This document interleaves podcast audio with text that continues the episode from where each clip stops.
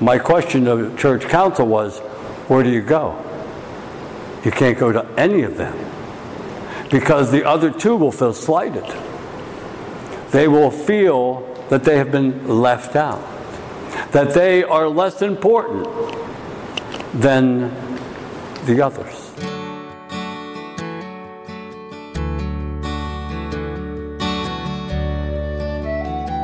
You are listening to Holy Words from Holy Cross, the sermon podcast of Holy Cross Evangelical Lutheran Church in Nazareth, Pennsylvania.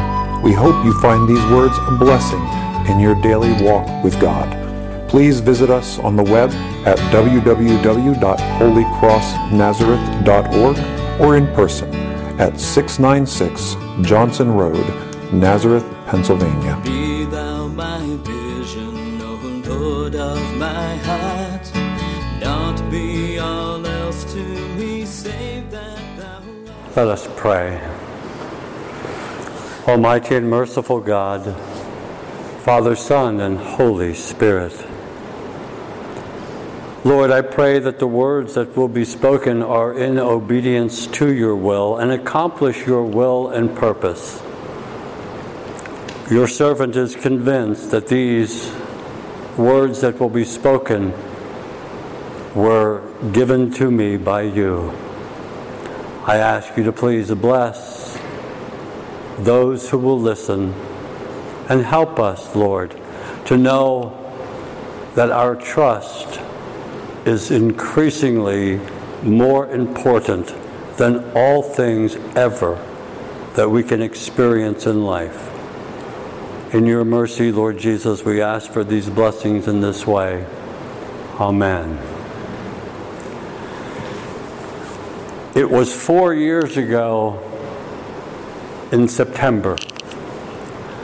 I received a phone call from some of the leadership at Holy Cross. They asked me to come to an emergency meeting. I didn't know what the meeting was really about until I got there.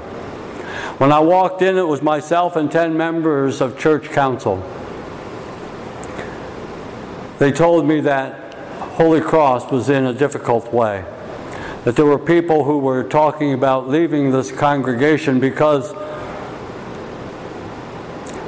they were struggling with the spirituality that was taking place here.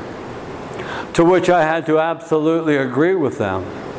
Because at that time, just four years ago, five minutes after a worship service, I would be the only one in the building. The pastor who was here at that time, he usually left before the people did.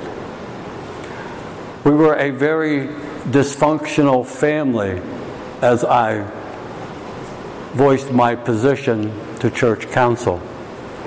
The reason they asked me to go to that council meeting was they said, We don't know how this is going to turn out, but we have to be prepared. So we asked you to come here so that we could put in front of you the question if we suddenly become without a pastor, will you take on the responsibility of the church? To which, of course, I said yes, because this congregation has shown me nothing but support from the day I walked in here. But I did attach a condition to it. The condition was is that we have to pray. We have to pray. The church council president looked at me and she said, Michael, we are praying. Why are you saying we must pray? And I gave them this analogy. I said, you know, a parent has three children, and the mom and the dad and the kids are in the car. And they ask the children, Where do you want to eat? And the one child says, I would really like to go to Pizza Joe's. The next child said, mm, I would much rather go to Wendy's. And the third child said, I was thinking McDonald's. My question to church council was, Where do you go? You can't go to any of them because the other two will feel slighted. They will feel that they have been left out. that they are less important than the others. So you can't show favoritism. I said, so if we have 10 people praying and we all send up our prayers individually, it's like the three kids. We may be asking God different things. We need to invite God in to this congregation, and we have to be in unity in that invitation.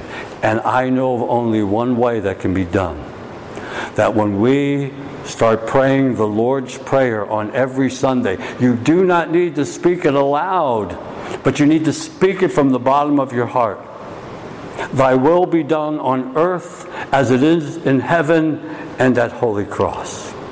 We need to be trusting in the Lord.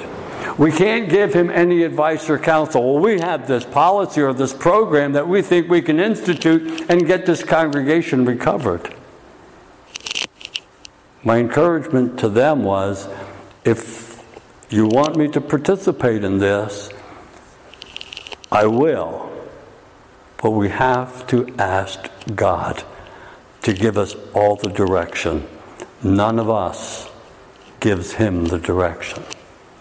They agreed to it. And there's a whole story associated with that. The reason I bring it to your attention, specifically at this time in this way, is because if you put everything that was said in that meeting into a concentrated form, the simple thing that was being said is you have to trust God. Do not trust any individual. Do not trust our minds. Do not trust a program. We need to trust that God will give us direction. And if you were here at the 9:30 service, we've come a long way in 4 years because thy will is being done on earth as it is in heaven as it is at Holy Cross. We have surrendered ourselves to His trust.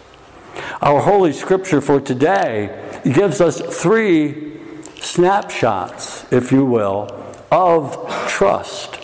The first one in the Old Testament shows us how not to trust and the effects of when you go it on your own and you do not have God giving you the direction. There's a little bit of history that comes with this because Ahaz is a king of Judah. And he is now at military odds with his brethren. The king of Israel, Pekah is his name. And he is in consort with the king of Aram, Rezin. They once before attacked Judah under Ahaz's reign and defeated him. But they reconstituted themselves, but now they were back, antagonizing them again. The prophet Isaiah tells King Ahaz, Don't worry about a thing. It'll all be good. The Lord is not going to let this to happen. And he says, Ask the Lord for a sign. Not test the Lord to see if he is who he says he is, but asking for a sign, which he would not. Because he had made it up in his mind that his answer to his situation was by making a military alliance with Assyria. So he abandoned his trust in God, and the outcome is not good. Just as the prophet said, Assyria would come and they would annihilate the northern kingdom in 722 BC. Pekah and Rezin were put down, never to bother them again. But now, this Ahaz, who refused to have God as his trust, becomes a vassal of Assyria. And now a human entity is controlling Judah. That's how you don't trust God. What happens when you don't trust Him, it does not end well.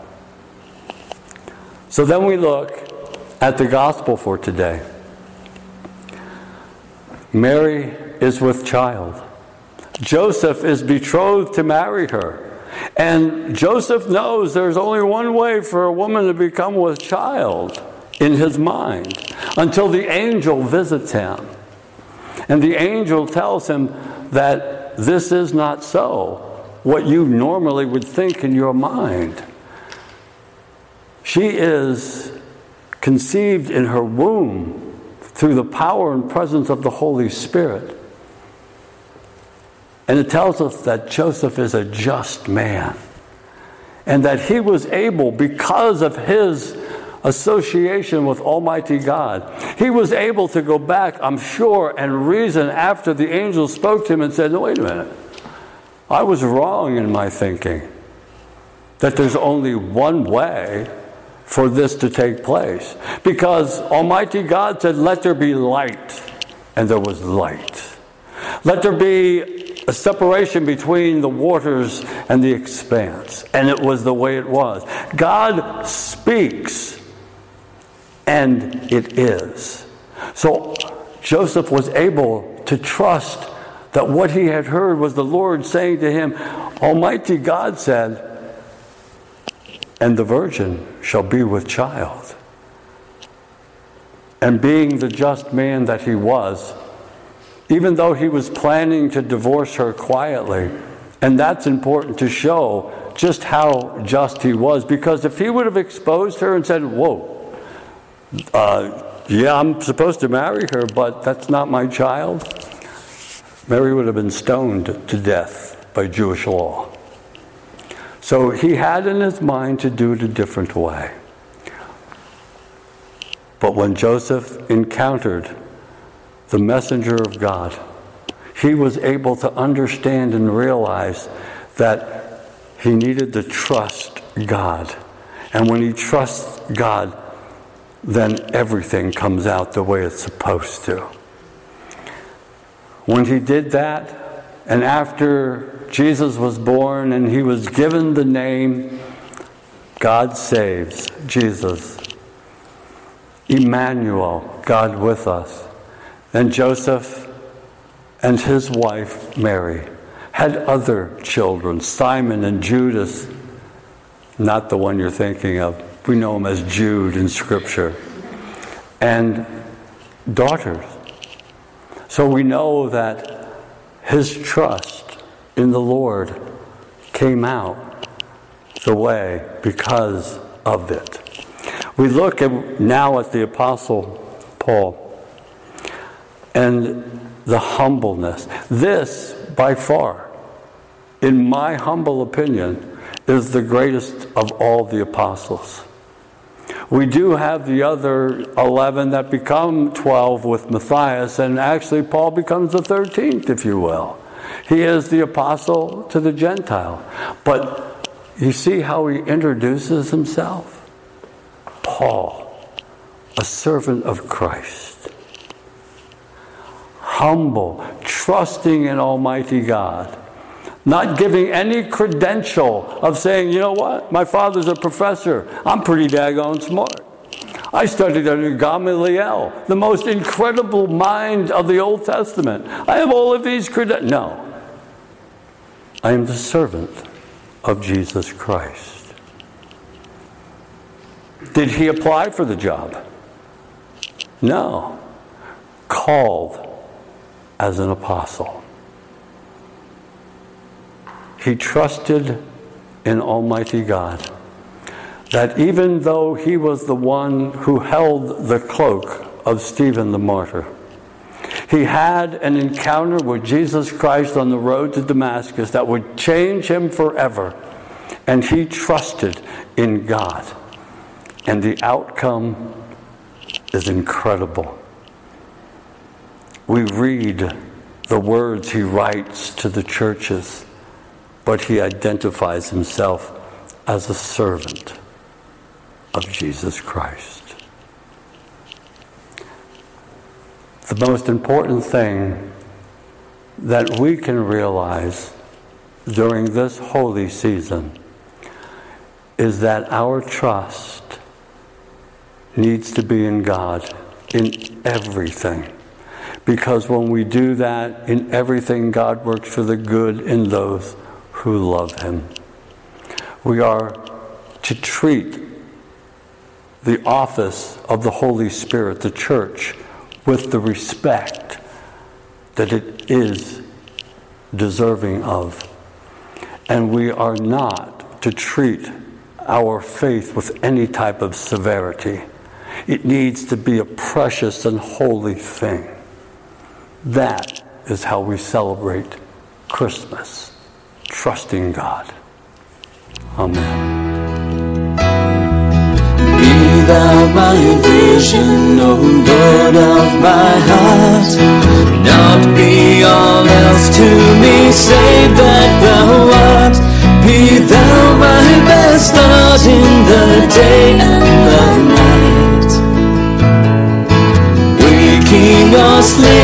in thy presence my life.